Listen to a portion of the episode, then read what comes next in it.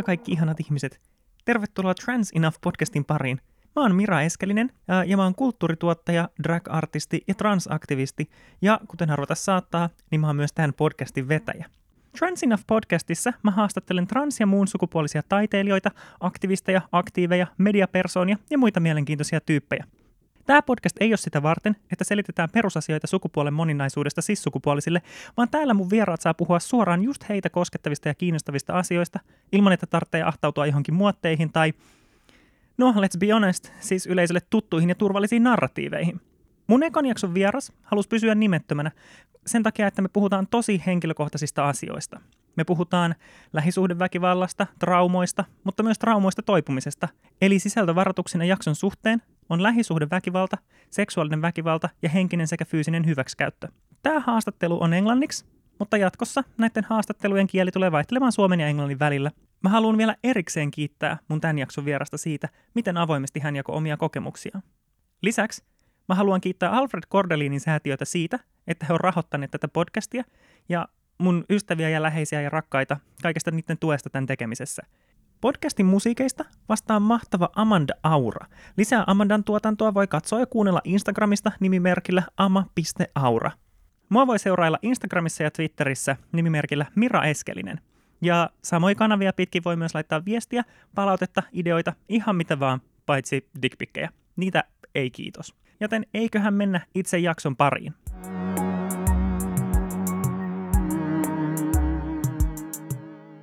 Content warnings. Domestic abuse, sexual violence, mental and physical abuse, traumas.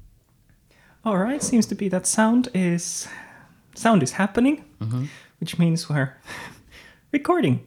So, uh, first of all, welcome to the first ever episode of Trans Enough podcast.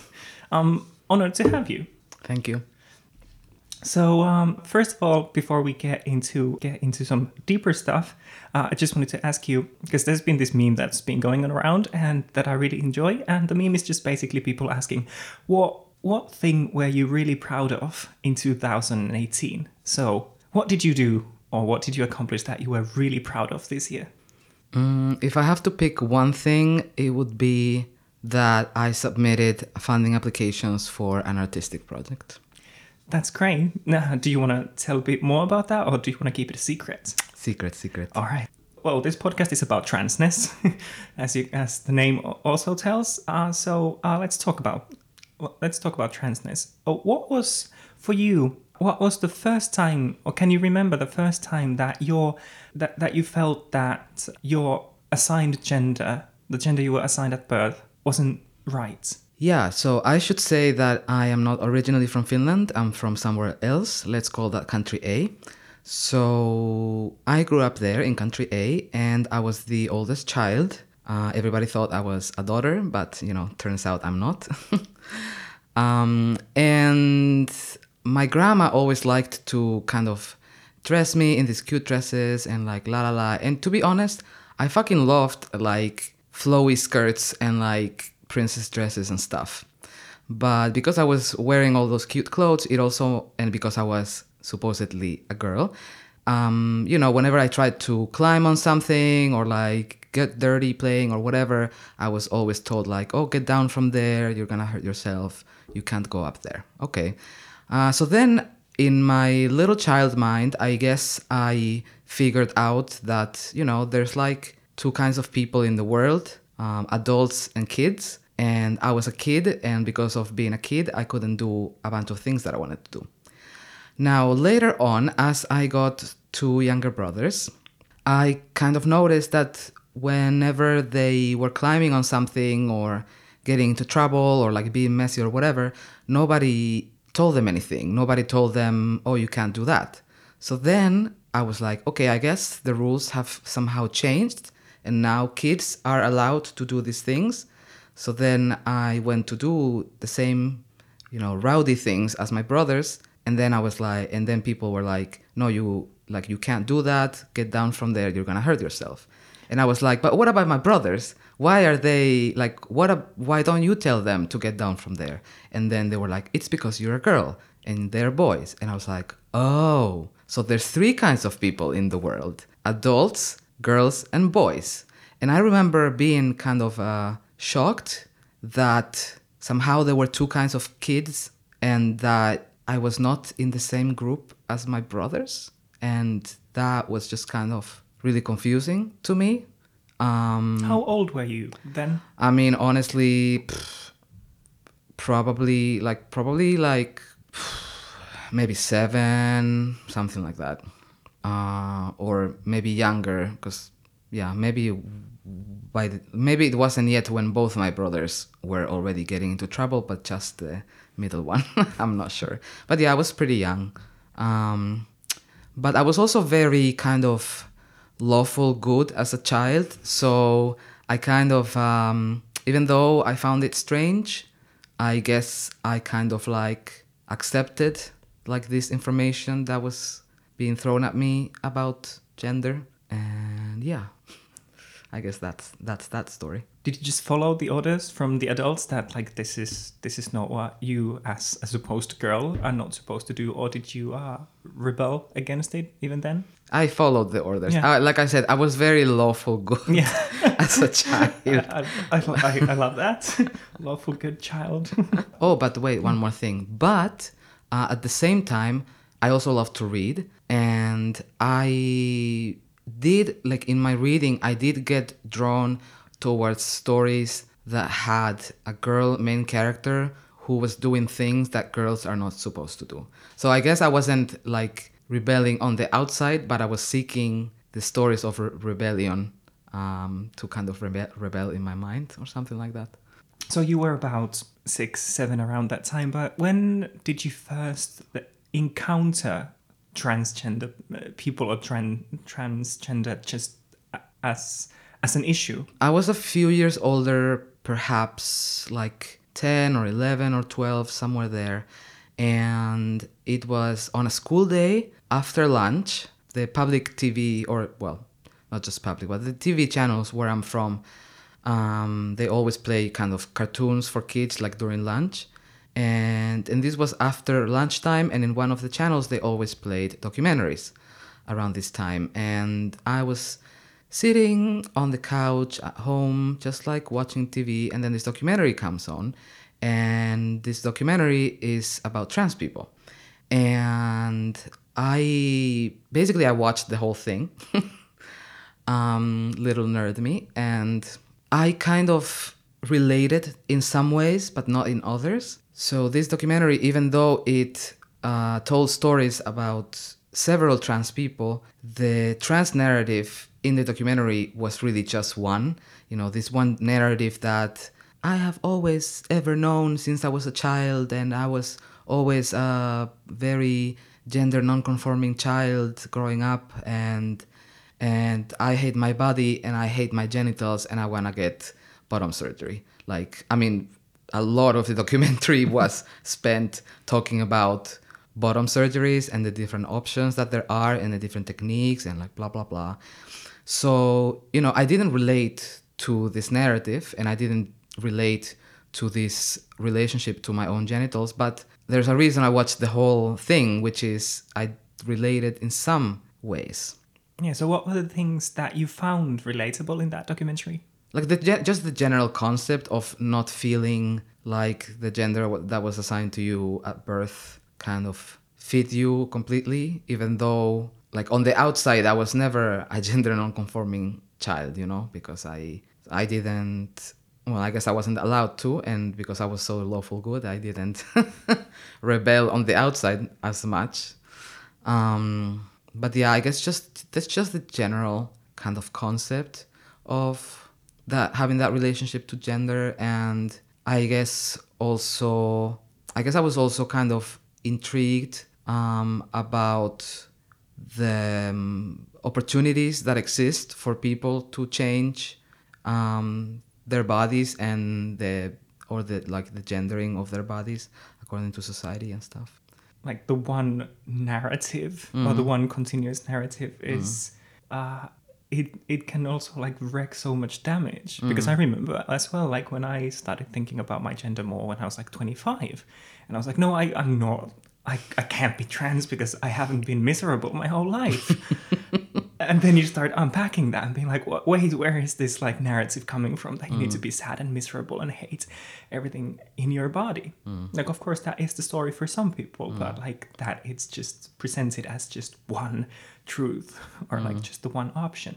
But uh, after you saw that documentary, uh, did you start thinking at that point that "Hey, wait, maybe that's me, or did it take, or when when did you first then call yourself trans? Well, it took a long time after this. Um, and it kind of happened in stages like, how to say? So, like when I was a teenager, I kind of figured out that as a quote unquote girl, that a lot of like my value as a person was tied to um, being physically appealing to men.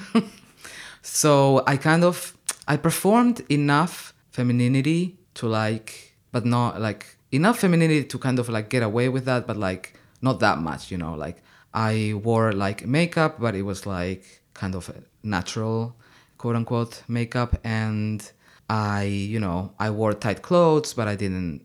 I almost always wore pants, and I never wore, wore heels, you know. Like I had long hair, but I don't know, like I didn't do fancy stuff to my hair, things like this. Um, and then, then like in my late teens, I was kind of like I started to uh, try to live my life in a gender neutral way, which at the time, you know, I wasn't really aware that because maleness and masculinity is the norm, a lot of things that we that we and basically I was trying to aim for gender neutrality, but I was actually trying to engage in masculinity, which I which wasn't very very successful because masculinity in the small town where I grew up. Uh, I mean, all the boys my age and above and below my age, you know, they cared about soccer and car racing, whatever, and just like cars in general and like motorcycles. And I, I really did try to be into this stuff because I didn't, because I wanted to be a bit more of a peer to these men around me, even though they were horrible people, to be honest. But, you know, I was like trying really hard to perform enough femininity so that they, like these teenage boys, recognize me as a person worthy of respect and like whatever appreciation. And but like also trying to get into enough like masculine stuff or like gender neutral between a lot of quotation marks stuff. But you know i wasn't really successful at either of those things to be honest. And but like for example when i i kind of stopped i was like well at the time i only had boyfriends because i hadn't found any girls that i wanted to date. And i kind of insisted in calling my boyfriends like not a boyfriend which is a very gendered word in my language but basically the word for partner which is a more gender neutral thing. And i was i don't know i was just trying to navigate this whole like thing about masculinity and femininity and like neutrality and like gender binary stuff.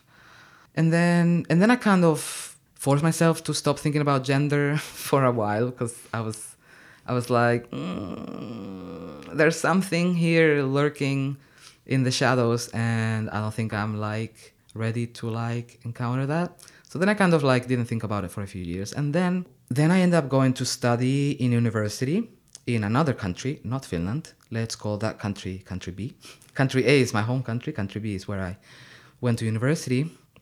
And anyways i was there for a four year program but after two years i decided to take some time off for some artistic projects. And i went back to my home country. In, initially it was just to be like six months but it ended up being one year and a half. And during that time besides the creative things i was doing and besides being involved involved in politics and activism stuff i also kind of had a lot of time for myself and for reading about whatever the fuck i wanted to read at any time almost any time of course i had some commitments but I had a lot more uh, free time and flexibility of how like of schedule than when I was in university. And that was a really important time because I ended up reading a lot about um, about two things: polyamory and gender. And from reading those things, well, I came to accept some things that I kind of already knew, you know, about the polyamory stuff. I mean, I can't. I I was like, okay, so like it is possible to like be non-monogamous in an ethical way. Okay, yeah, that sounds cool. Let's not do monogamy ever again. So that was one thing, and then the other thing was about gender, and from reading on the internet, I learned that there's a lot more to transness than you know that documentary that I watched what ten years before. Um, and and yeah, I learned that there's many ways of being trans. There's you know there's not a single kind of uh, archetypical universal trans experience and and people relate to their bodies in different ways and people like transitioning can involve different things for everybody and like we're all different. And like i knew this on a conceptual level but because i had spent basically 10 years of my life having this single trans narrative that we talked about before in the back of my mind I wasn't I was able to say to myself I am not a woman, but I wasn't able to say to myself I am trans. So yeah. And then and then I kind of stopped thinking about gender and transness for another few years. Mm, Just as a tiny uh, side uh, side question, do you remember like what were the things or the books that you were reading at that time about polyamory and uh, and gender, or are there something that you, like really stuck with you? Okay, so kind of a funny story. So actually, what I was reading is this uh, series of prehistorical fiction written by this Finnish American woman, uh, and they're all about um, the time in human prehistory where Cro-Magnons and Neanderthals kind of uh, shared the earth, and well, now I can see that this is, this is a very kind of racially problematic book series, but also um, the reason I was okay, I should explain. The reason I was reading this is because I had read the first book in the series like in my te- in my teen years, and then I was never able to get my hands on the other books of the series, and then I was taking time off university, like I said, for one year and a half, and then I was able to get these books from the library, and I was reading them, and I was reading these books, and sometimes I was like, I got curious about something, and then I went to Wikipedia, and you know, I went down these Wikipedia like rabbit holes, and where you were just like click, click, click, and then I swear to God, like almost every single time, I ended up on the Wikipedia page for polyamory, or the Wikipedia page for like gender and you know gender stuff, transness and whatever, and and you know like and then I, ju- I was I would just continue reading the book, and then after that happened a few times, you know, that me ended up in in this very specific specific corners of Wikipedia. I was like, hmm, hmm, There's a pattern hmm, here. yes, maybe I should, you know, read like maybe I should Google some more stuff, and and mostly ev- most no actually everything that I read back then was on the internet, mostly people's blogs and just like various websites. I don't remember all that much specific stuff. A lot of the blogs I read were kind of like dead, you know, they hadn't nobody had posted anything in like a couple of years, but but I found especially the blogs like to be very useful because it's one thing to read concepts and then it's another thing to kind of read people's like stories, you know. And then yet another thing is to actually meet people and, you know, learn their stories in real life while you talk to them, which was something I wasn't really able to do until I went back to university for the remaining two years of my diploma, of my degree. Let's backtrack just a bit uh, before continuing. Uh, Mm. I was just curious uh, when you were doing the sort of trying to live a quote unquote gender neutral Mm-hmm. life. Uh, how did uh, how did the uh, the boys that you uh, hung out with and your partners how Mm. did they react to this? Can I call it am- ambiguity or Mm-hmm. like? sort of playing with the with the limits? Yeah, well, I was I think I was performing just enough femininity to to get away with this stuff without, you know, um to get away with existing without being the target of, you know, homophobic or like transphobic harassment. Um and then as for partners, I guess they didn't mind that I called them like partners, but they called me girlfriend, so so yeah. And about um about trying to indulge in this like masculine interests.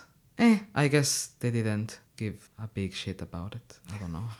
It's been so long. Like, like I haven't like I re- literally. I mean, I haven't lived in this small town where I grew up in 11 years, and I literally have not set foot in it for maybe at least five, more than five years, maybe six or seven years, because it is really a horrible place. Like there's so much racism, homophobia, fatphobia, transphobia, like just like everything. It's, All in a nice package. yeah, Yeah. all just big, beautiful bundle of shit. So then, uh, well, you got back to uh, university Mm-hmm. after spending this uh, year and a half uh, reading, getting sucked into Wikipedia rabbit holes, finding yourself in the same same spots again and again and again. Mm-hmm. So then, um, what happened after? So I went back to university and um and I was really like I was trying to locate the trans people on campus. And and as it as it so happens I I went to a lecture by Julia Serano which is a trans feminine like feminist author. And I went to a lecture by her and I was there and then during the Q&A section somebody I was near the front row because I am a nerd who likes to sit in the front row to hear hear better and see better. Anyways, uh, somebody, you know, a few rows behind kind of asked a very interesting question and I turned around to see who it was and then i it was this guy that i recognized from okcupid because we had like i was gonna say matched but that is tinder right? I don't even remember how okcupid works anymore. I have seen this person on okcupid and i knew he was a trans man because it was mentioned in the okcupid thing. And anyways and then i, I just thought his question was very interesting and then and i had to leave before the q&a session was over because i had some meeting or something to go to but anyways when i got back home i found his okcupid profile and i sent him a message. And then we chatted a bit and then we agreed to go to a date. And and you know i i was kind of really wanting to like to really get to know a trans person like to date a trans person and to have sex with a trans person and so on. And you know it's kind of chasey but like actually it's very eggy in the sense that i just wanted like i was trying to find myself by and to understand myself by understanding another transmasculine person. And and by the time this happened i had already like googled like before i went back to university i remember googling things like like things to consider when having sex with a trans person or something like this. And i i had found some list you know that actually had very good tips you know things like that basically you need to discuss like what kind of words does this person like being used about their body especially the highly gendered areas of the chest and the crotch and you know what like what's okay to touch and not to touch like to do and not to do and blah blah. Like they were good tips to be honest. And anyway so this guy and i went on a date and it was a really amazing date super interesting. And then um then we decided to go to his place to hook up and then we were in his car. And then i was like okay so if we might have sex then we need to discuss these things you know? And then i was asking him uh, these questions that i had learned i should ask to you know to not like mess with someone's head or like to not be insensitive by mistake or whatever.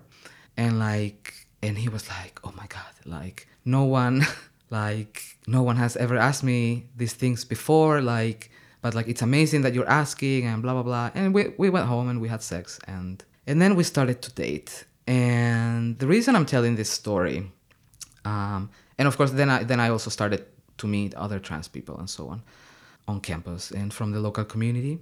Oh, because I forgot to say, this guy is the um, he was actually the founder and facil- facilitator of the local trans group. And yeah, anyways, so the reason I'm telling, I'm talking about him so much is because um, of a topic that you and I agreed that we were going to talk about today, which is about um, intimate intimate partner violence and abuse and healing from that trauma.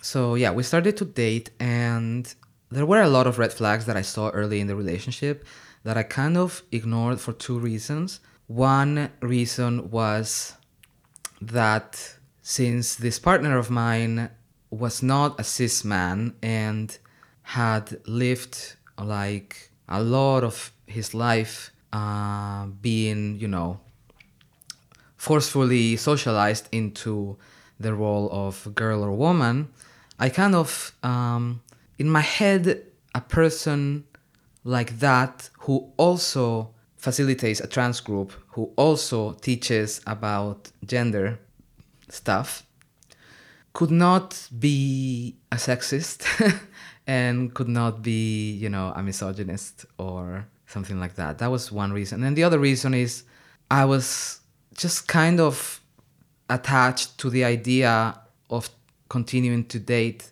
a trans person because I guess I wasn't ready to like fully embrace my own transness and my own transmasculinity. It's kind of fucked up, but anyways, um, yeah, there were red flags early on.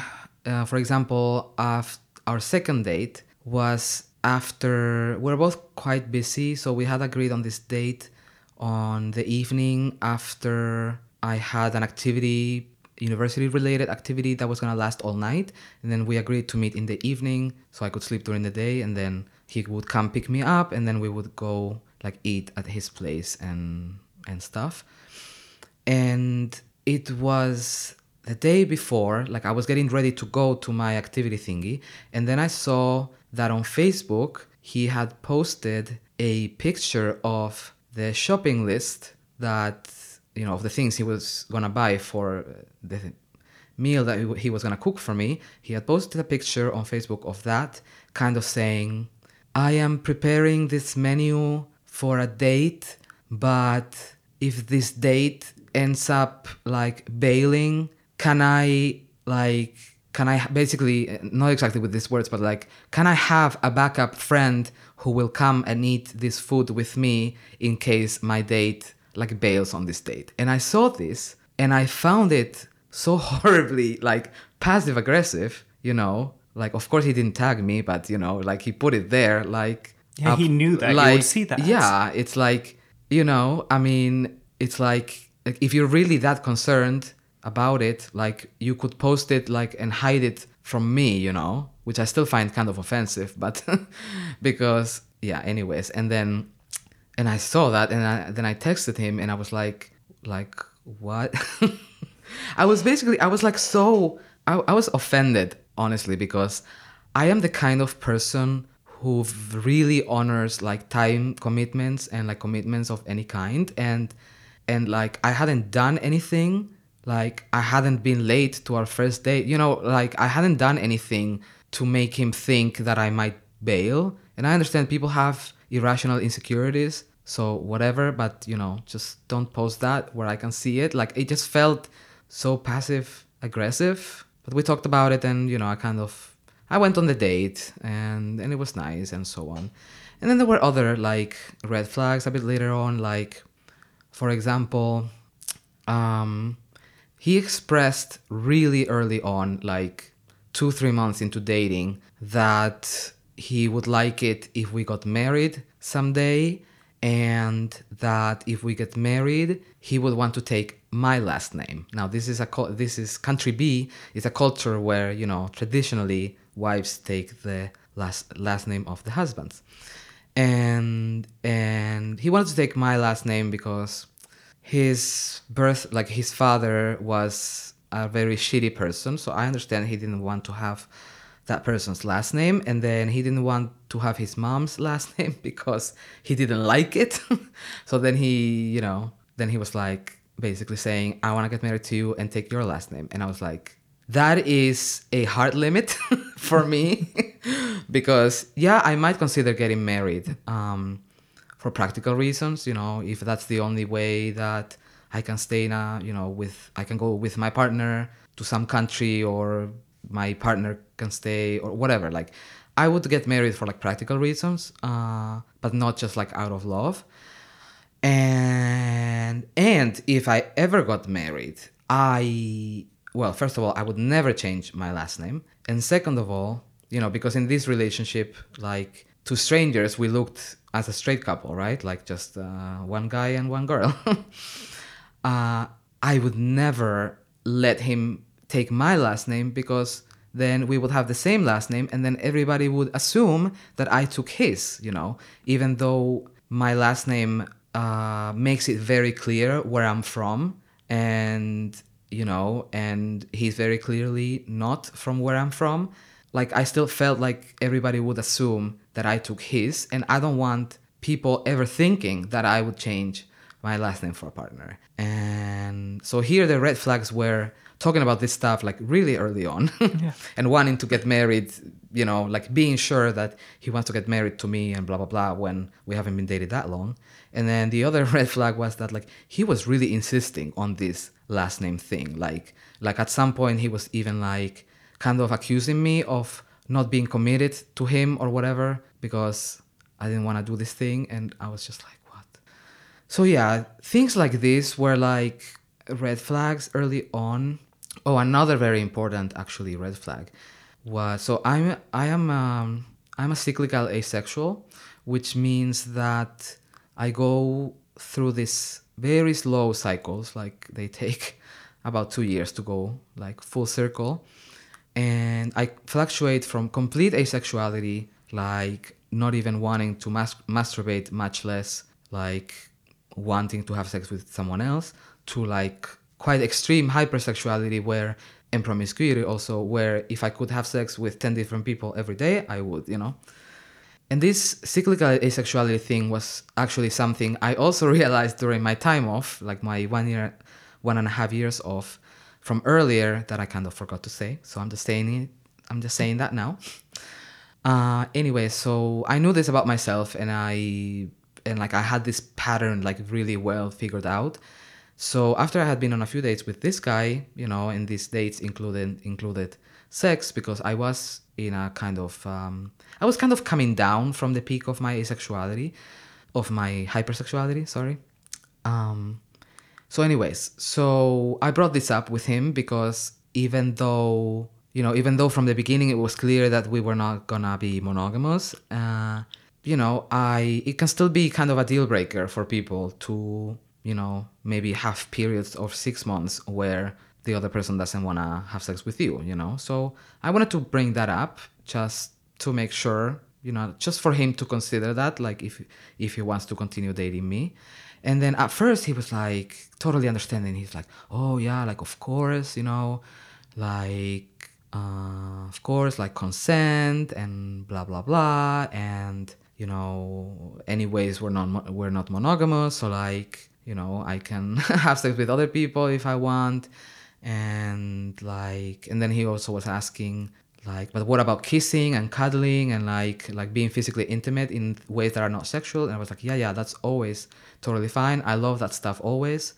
It's just you know like the actual sex stuff. I have like long stretches of time where i don't want to do it at all or like i want to do it like once a month you know uh, and then he he seemed to be like completely fine but then as we continued dating and whenever i mentioned something about my asexual phases he would be like he would get really defensive and be like but why like why like why do you say that how do you know it's gonna come again? How do you know, you know, maybe it doesn't happen again ever that you have an asexual phase? And I, and I was like, yeah, this is how I've been working, like my brain and my body, this is how it's been working for since I became sexually active like 10 years ago. So trust me, I know.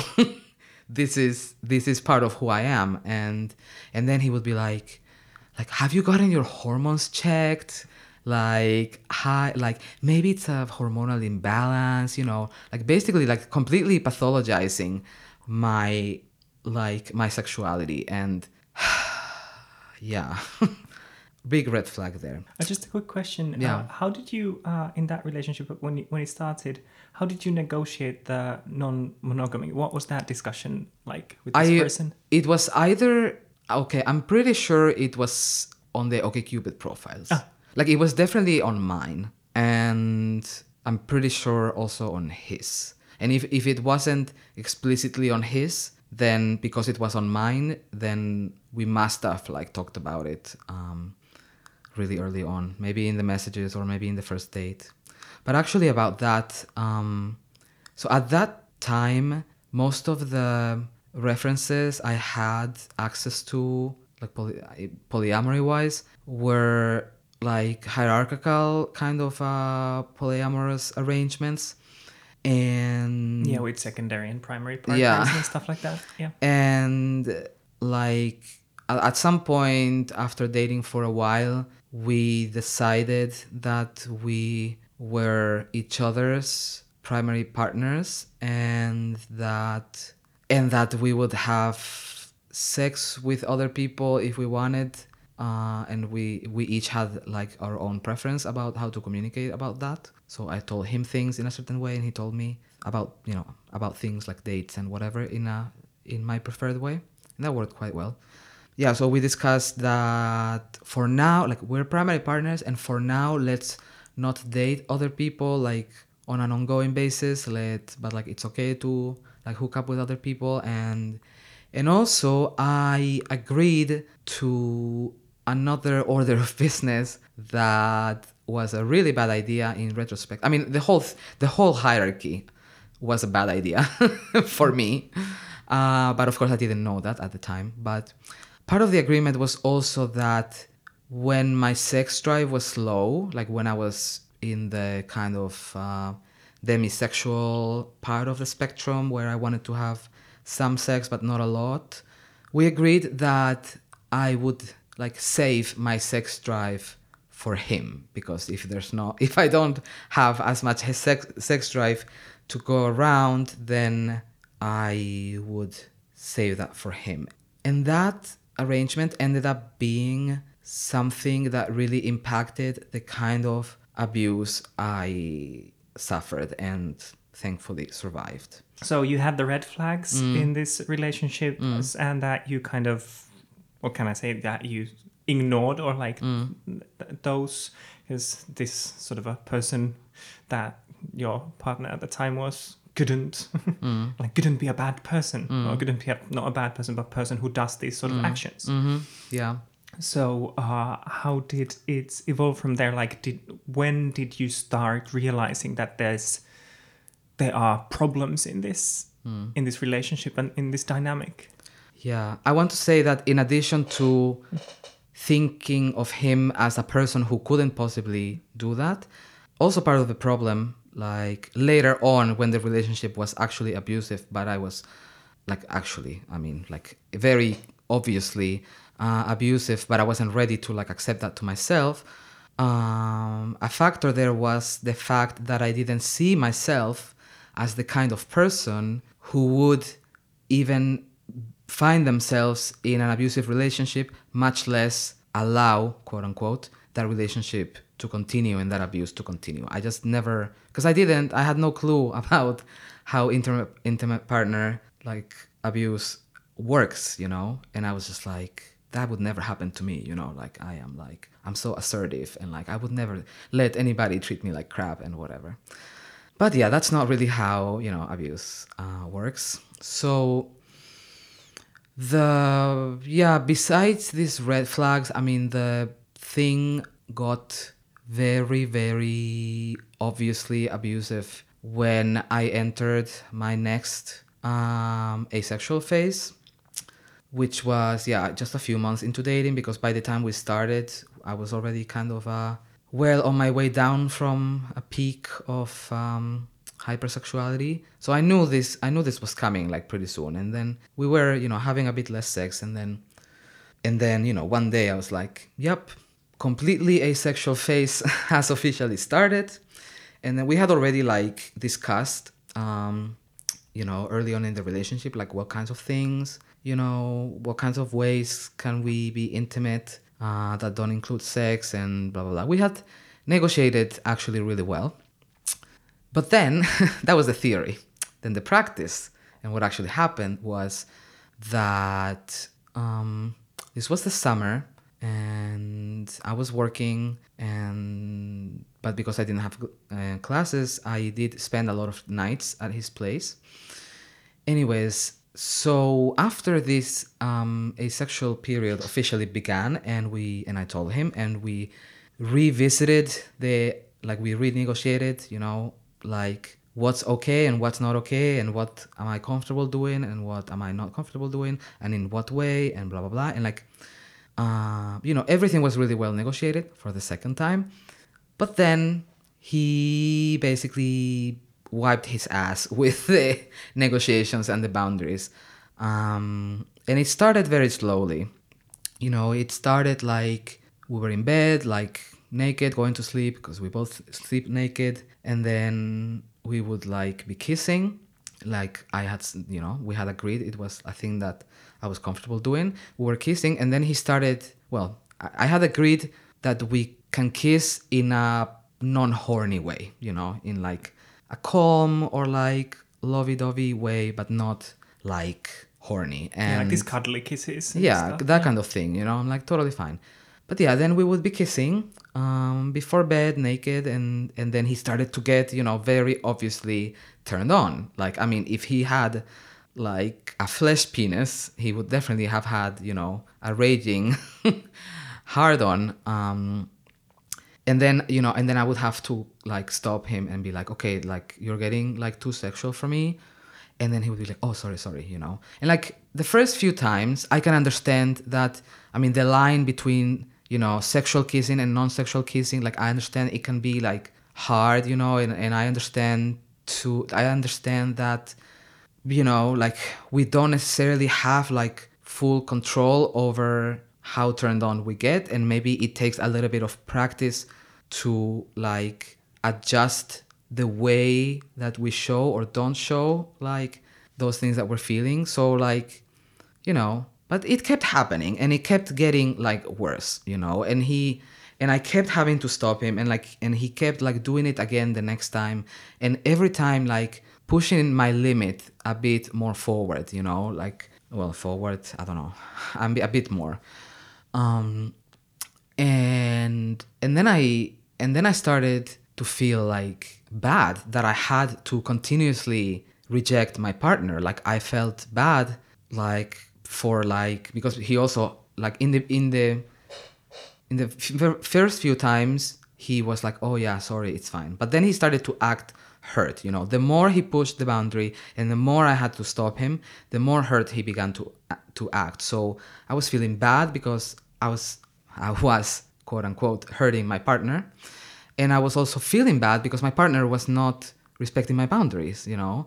And like it like it was just terrible. And and he kept pushing the boundaries and then like i mean it got to the point like one time we were in bed before sleeping and then and then he put his hand like he he reached like towards my crotch with his hand and i was like don't touch me there like we have talked about this. And then he's like no but like i don't want to touch you there in a sexual way. I i just want to put my hand there because it's nice and warm.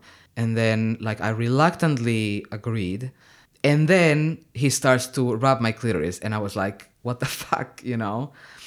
And then it got even worse because i okay i should uh, mention that um, a few years before or like like during my time off um, i had once been raped while I was sleeping by a hookup buddy of mine that we had had very good consensual fun sex and then one time it's a really long story but i was feeling down about an event i planned that completely like that was a complete disaster and he asked me if i wanted to sleep at his place and just you know like cuddle and whatever and i was like yeah that sounds good but just to make it clear i'm not in a sexual mood we're not gonna have sex but cuddling is great. And then he was like, yeah, yeah, of course.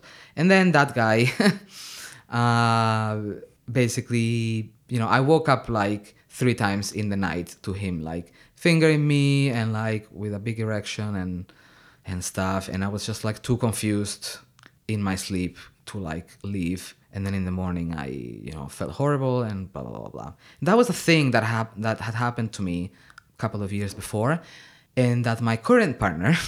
knew about and because it was the reason because um, it had come up while negotiating that i don't want to do sexual things when i'm sleeping. I don't want to be woken up with sex and so on. And that is something that he had you know like respected for a while until it was no longer convenient. So yeah like coming back from that detour things got worse with this partner in country b when I would wake up in the middle of the night to this partner of mine fingering me. And then I would have to like push him away.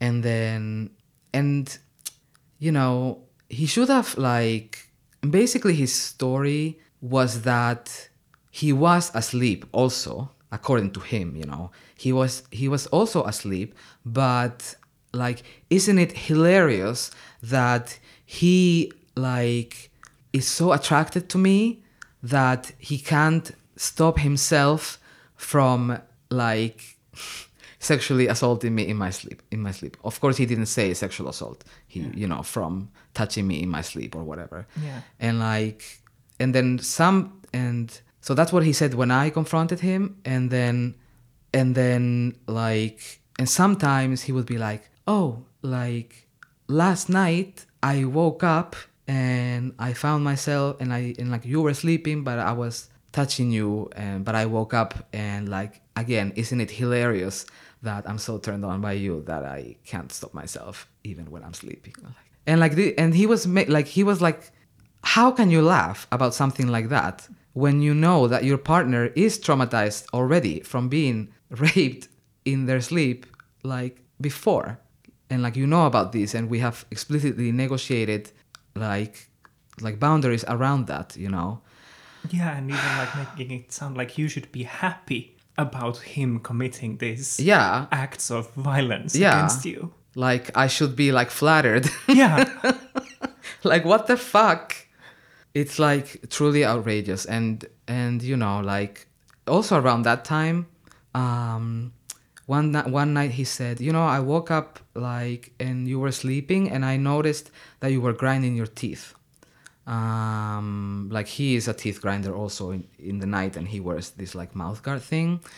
And you know the silicone thingy to protect your teeth from the grinding. And and he was like like has someone ever mentioned that you you know that you grind your, teeth or whatever? I'm like no. I mean i have slept next to a lot of people and like nobody has ever said anything. And then i kind of like use my tongue to feel like my molars. And i notice like they are like noticeably like sanded down you know? Like basically i was so it was so stressful to sleep next to this partner of mine that i started grinding my teeth in my sleep from like this this fucking stress. And and you know and like as these like assaults were escalating the guilt tripping was also escalating because he would be saying things like you know like he he would you know he would also get like snappy at me and like kind of rude in the ways that he talked to me sometimes. And then when i said you know i don't like i don't appreciate that you're talking to me that way then he would his excuse was that you know he was in a ma- in a bad mood because he's sexually frustrated because he's not having sex. And i'm like you can literally have sex with whoever you want. Like i'm not stopping you from having sex. You can go and like have all the sex that you want with anyone who wants to have sex with you. Like, I don't understand why this is an issue. And then he would be like, no, but I want to have sex with my partner, with the person that I am in love with. And I'm like, well, what you want me to do about that? I don't know. And then, and also like whenever, like, whenever, you know, whenever he was like assaulting me and I stopped it, and you know, the point at which I stopped it was getting pu- pushed like further and further. After the couple first times where he was actually apologetic then after that he was just you know uh, saying that i make him feel rejected and i make him feel like a rapist. And like he literally said that you know like deflection match. I mean it's it's like classic abuse you know tactic to be like because then because what what did that do? It, it that made me be like no you know like comforting him like you're not a race a rapist. Like you know but like but also you like need to stop like doing this bad behaviors like to me you know? But like it was a way of gaslighting me and to you know because then i had to convince him and in the process myself that he was not in fact a rapist and that he was not in fact like raping me when in actuality that is the very thing that was happening like over and over again the entire summer pretty much.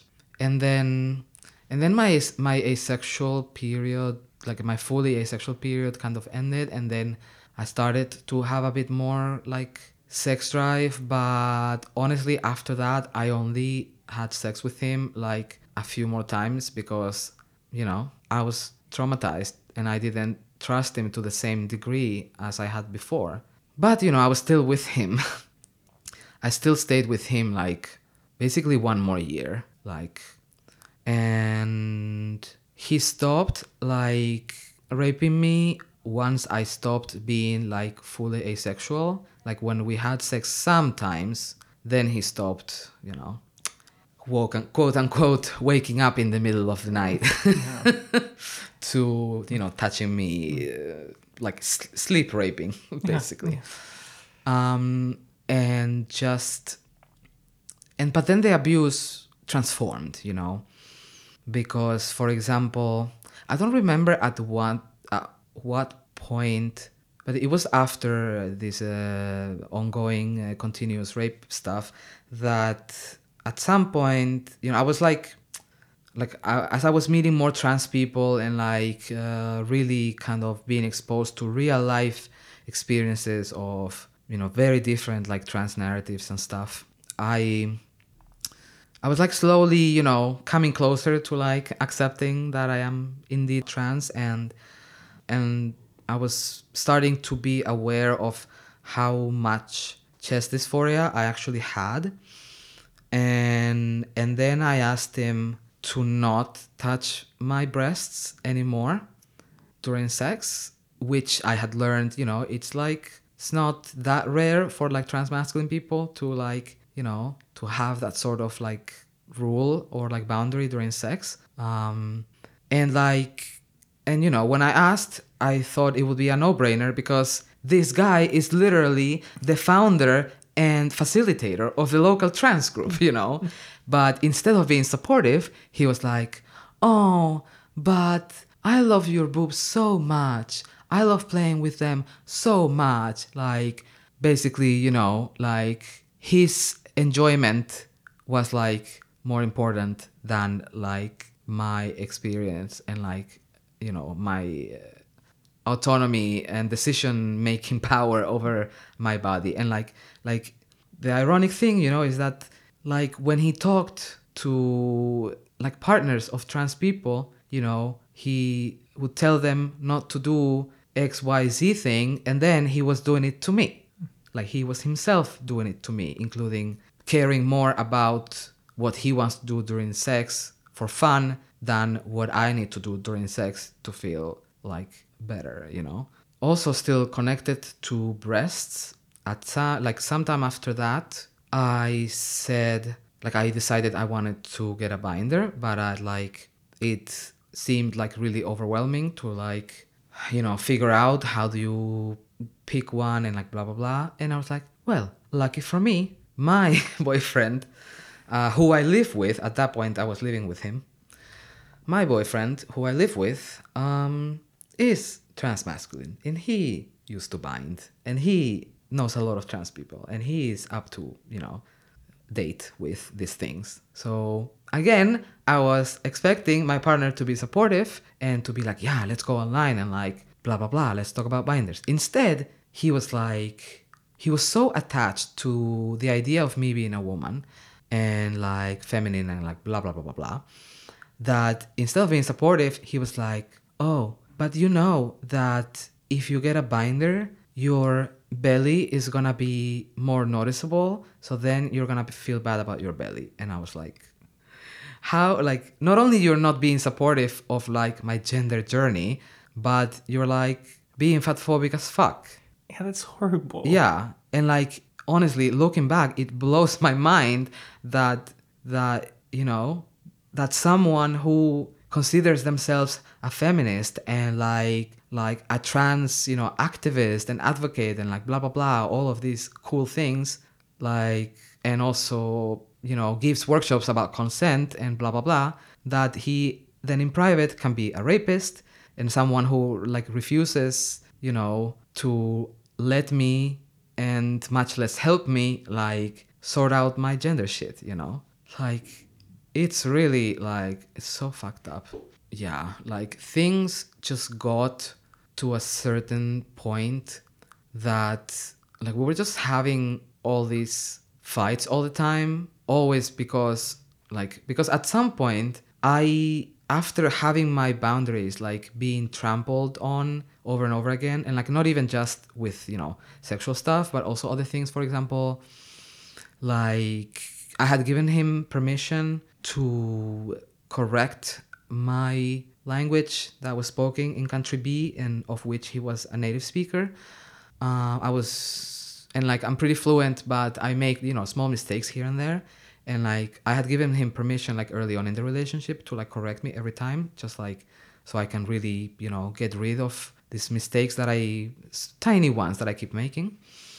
And then at some point, you know, because I was kind of uh, really getting fed up with feeling be- belittled by this guy, I told him, yeah, actually, let's take a break from that uh, correction stuff. And then he would like, he kept doing it, you know, um, and it didn't, you know, it didn't feel anymore like, like, like it was like a helpful dynamic, but it was, it just felt like a condescending, you know, dynamic. And, and he, he was just like, oh, but I'm so used to correcting you that like it's hard to stop now, you know, and like at that point i had had a driver's license for a long time and whenever i was driving he would judge my driving so much that i started to have like panic attacks like like anxiety attacks while driving because of how critical he was when i was a perfectly good driver that i was just like i am never gonna drive while you're in the car ever because like you know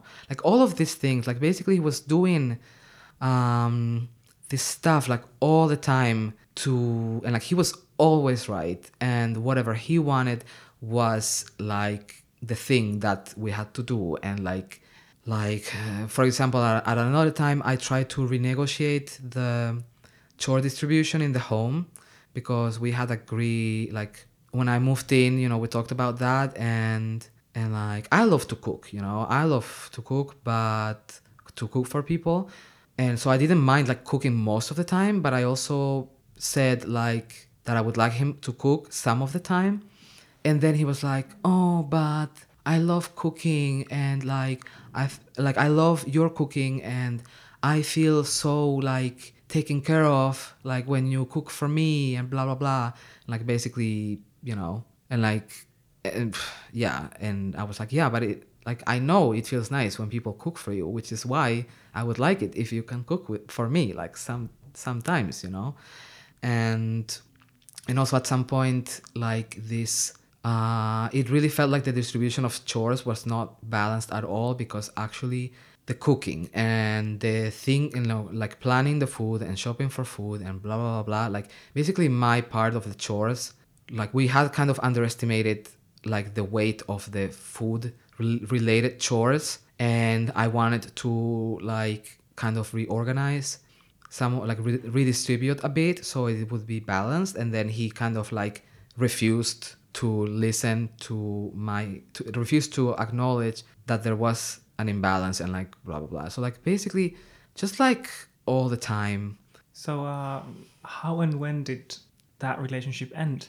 So it was the end of the second summer that we were together, and like by this time, I like things were just so bad, and like I even suggested going to couples counseling, and like just all the time we were having these like horrible fights that always came from me saying, "Could you not do X thing because it makes me feel this way?" And then he would be like, "But."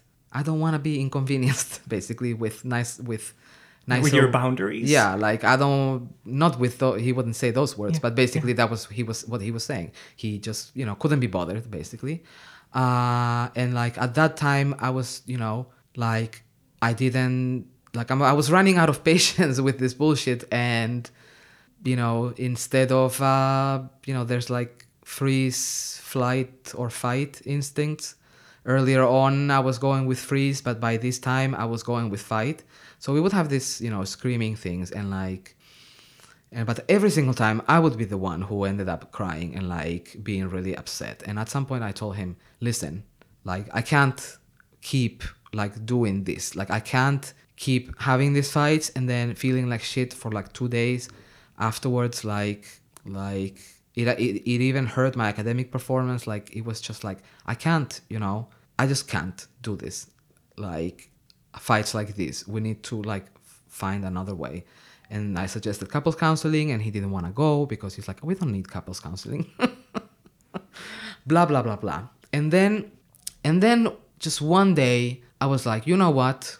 I'm done. Like i'm done. But i didn't leave yet because he was gonna have a hysterectomy in like three weeks or something and the house where we lived was kind of like far away from the university campus and like blah blah blah and then i was like well i can't i couldn't possibly you, you know he had made me he had like convinced me that i was basically responsible for like every single thing that he feels and like all of his needs and stuff that I was like, well, I couldn't possibly like break up with him now because he's gonna get a hysterectomy soon, and then who's gonna take care of him, you know? So I was like, okay, I'll just wait until the hysterectomy. No, wait, no. First it was bec- because of the cat. He had five cats, and I was like, first I was like, and one of them was dying from cancer. So I was like, well, I couldn't possibly break up with him when his older, oldest, eldest cat is that he loves so much, you know, is about to die. So I'll just wait until the cat dies and then a bit more and then I'll leave. But then he got scheduled for the hysterectomy after being in a waiting list for really long. So then I was like, okay, well, I guess I can't break up with him now either, you know, because like who's gonna take care of him after the hysterectomy and blah blah blah. But by the time the like the moment I decided I wanted that and like here's the thing with me and breakups i never change my mind like it takes a lot like i when it comes to kind of drastic decisions i think like i don't do it until i'm completely sure which in this case meant that i stayed in a in an abusive relationship for like way too long because i wanted to be sure that when i broke up with him that he wouldn't be able to lure me back into the into the relationship and that i wouldn't be tempted to be to go back because that's just how my brain likes to do things. Anyways, by the time I decided I'm gonna break up with him, you know, when the cat was dying and stuff, I then on the surface, it just looked like our relationship was suddenly perfect. Why? Because I was like, well, I'm out of here soon, anyways.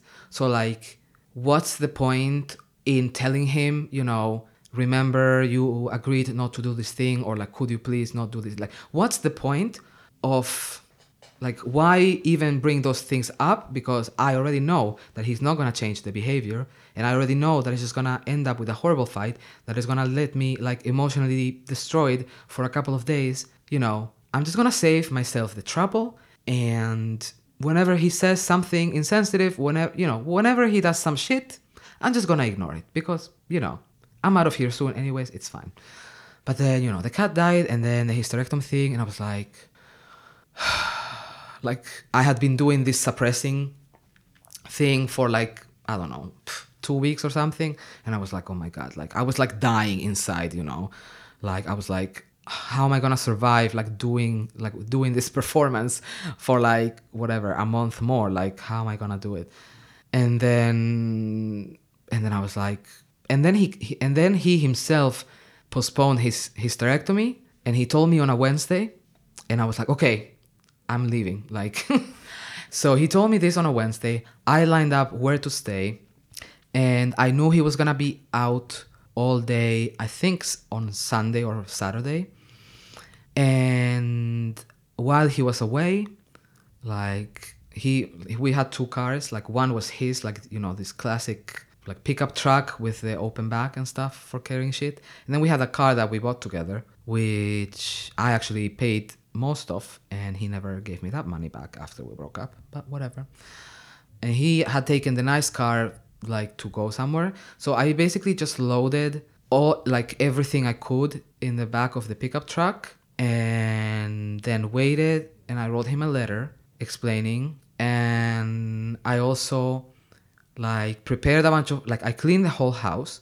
I prepared a bunch of food like i left a list of food like in the fridge like what's in the fridge and what's in the freezer and like blah blah blah blah i put it was the beginning of the month and we had to pay rent so i put as a loan $1000 in our joint account just so he could pay rent and stuff and i was like you can just you know pay me back later like we'll figure it out and I had this letter. I had I had written this letter uh, because I knew that he was probably gonna interrupt me and not let me say the things that I wanted to say.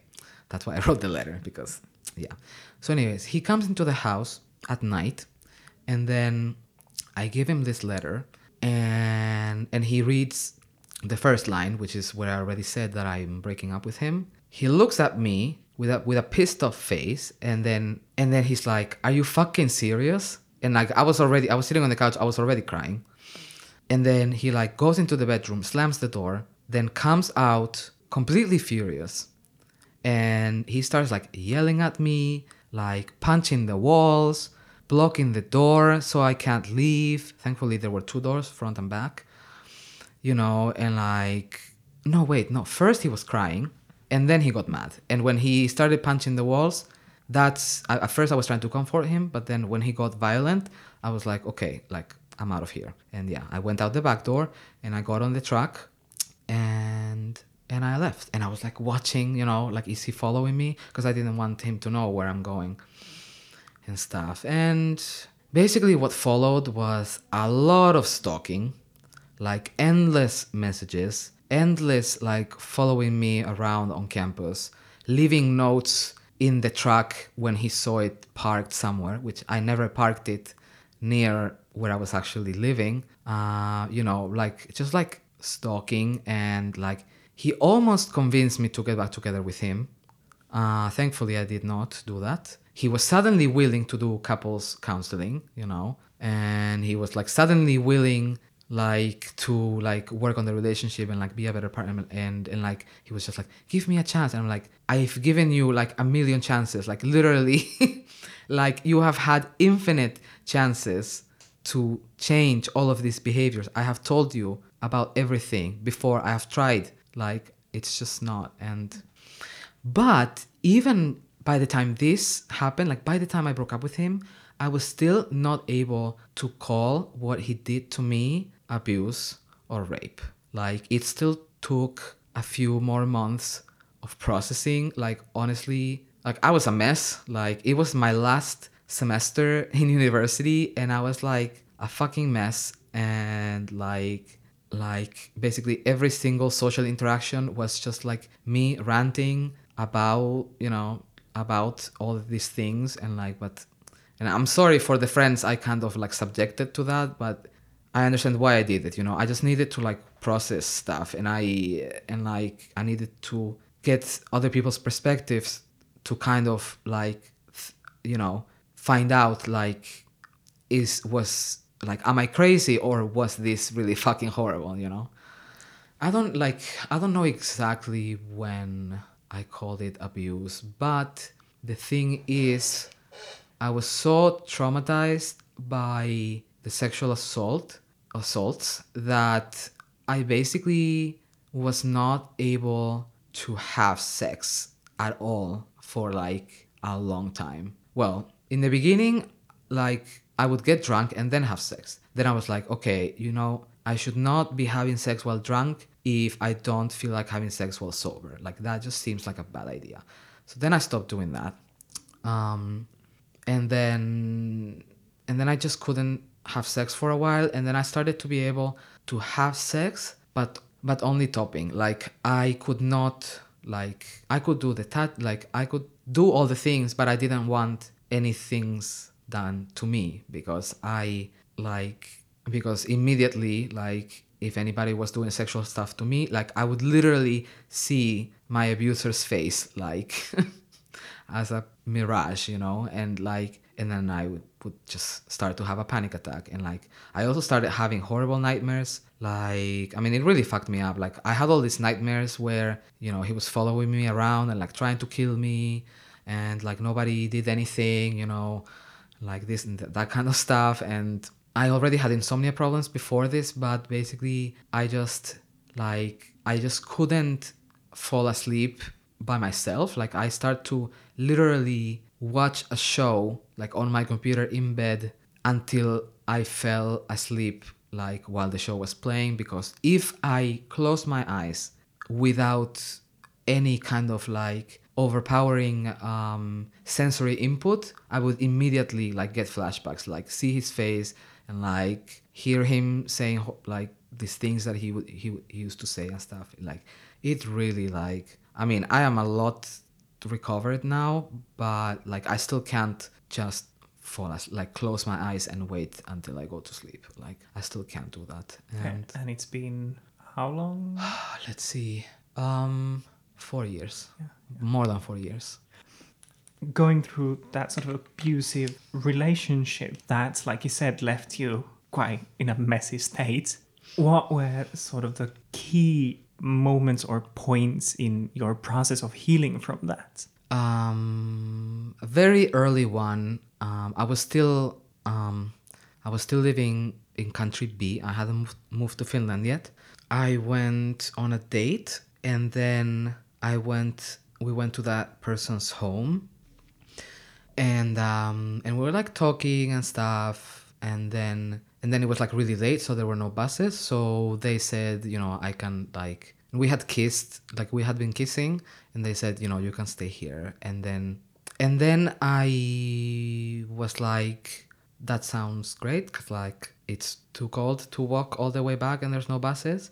But also, you know, just to be like perfectly clear, like just because we were now kissing, like it doesn't mean that, and I'm, you know, because just because we were we have been kissing and now I'm gonna spend the night here, like none of that means that I'm expecting us to have sex, you know, or I'm or I'm expecting us to kiss more or like whatever. And also like, you know, if you want to have your bed for yourself, like I sleep, I can sleep on the couch, like you know, I'm happy with like whatever like kind of arrangement, but you know, and then and then the person was like, yeah, actually, since you bring that up, I actually like don't want to have sex, and I was like getting like after I I invited you to stay, I was getting like nervous that now you're gonna like expect that we're gonna have sex and like blah blah blah, and I was like, no no no, like not at all, and like and honestly then you know i spent the night there like like we cuddled and it was a nice night of sleep. And then on the bus home i was like i was like thrilled. I was so happy that this happened like this because basically i saw i like i was in the pos- position of where i could have potentially like uh, ina- inadvertently like pressured someone into having sex or like you know uh, like not or like uh, push their boundaries you know like in a way that they didn't want to.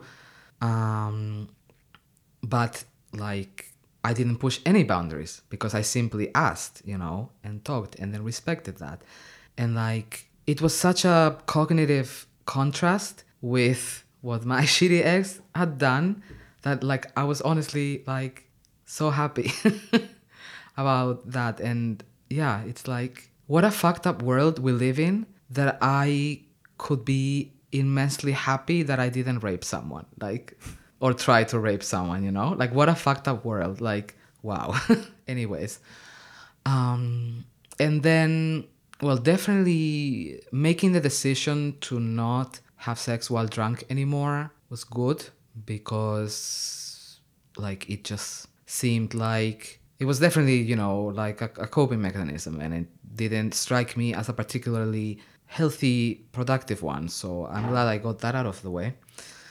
Um, and then yeah and then i spent a lot of time like where i was very clear that I am only giving, like I am not receiving, and and every time I made sure to like negotiate really well, like what the other person wants and stuff, and that also, you know, I mean, con- con- I've always been into consent, but like at this time it was extra important to me, and yeah, and then then I also I also became really uneasy around men in general, so like the first time I was able to have sex with a man after that whole trauma. That was kind of like pivotal, also. Um, and also, every time, like a few times, um, like when I was having sex with someone, and like we had, I had been very clear about I'm only giving, not receiving, and blah blah blah.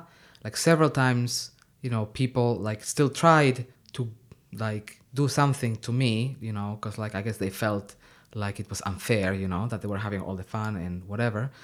Uh, I mean, it's super fun for me to give pleasure to people. So, anyways, um, but a few times that people kind of tried to like do sexual things to me, I was very like assertive, uh, and usually and clear, and usually people respected it. But like there was one time that the person tried to do something sexual to me and i was like no remember and then they tried again and then i stopped it one more time and then i tried again they tried again and then i was like okay like this sex is over you have to leave like so like you know not in like a mean way but in a very like assertive way.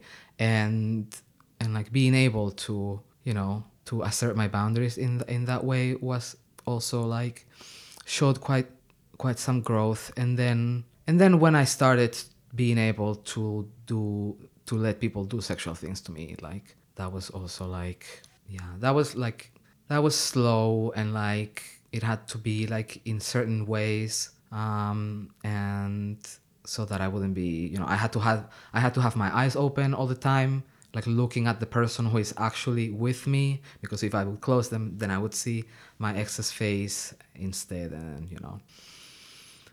I'm definitely not as traumatized anymore, but but I still have like certain coping mechanisms that I would like to like phase out, like this thing about needing to be playing or watching something while falling asleep, and some stuff like that. And what was the hardest thing about getting over the the relationship mm. and healing from that? mm, like I don't. It's hard. I mean, I I guess like stopping having panic attacks and like because like I was having like you know several a day like whenever my mind was empty like like even for example if I was walking from one from my place to some other place to meet up with friends just like the walking my my mind always kind of wanders a bit when I'm walking and like but then when the trauma was really fresh, um, it wandered to those like intrusive memories and flashbacks of those horrible times. And then then i would have like a panic attack on an anxiety attack on the street. And then i would have to like go hide somewhere and chill before i could actually go and meet my friends. And and that uh, a coping mechanism i developed with that was either using my phone all the time or um, smoking all the time. Like like, and I'm still like I still have those things, and like nowadays I'm able to like sometimes walk somewhere without and like actually you know look around and enjoy the surroundings without being like distracted, you know, with something on my hand. But I'm not like totally rid of those habits and you know, I would like to not spend so much time on my phone, for example. But it's been a really long time since the last time I had like a nightmare about him or some sort of anxiety attack. So that's good. yeah, I'm happy to hear. yeah. I, I really am. And you know, um, earlier on in the podcast, I, I talked about this agreement that I had with him about how if my sex drive is low, then I would like save it for him and stuff. Um, and that kind of ended up, you know, I wonder if things would have been different if I had felt kind of free to have sex with with whoever, uh, because like after you know after my completely asexual period where he had been raping me then like my sex drive was like increasing. But like like emotionally it was really hard for me to have sex because i was traumatized from being raped over and over again.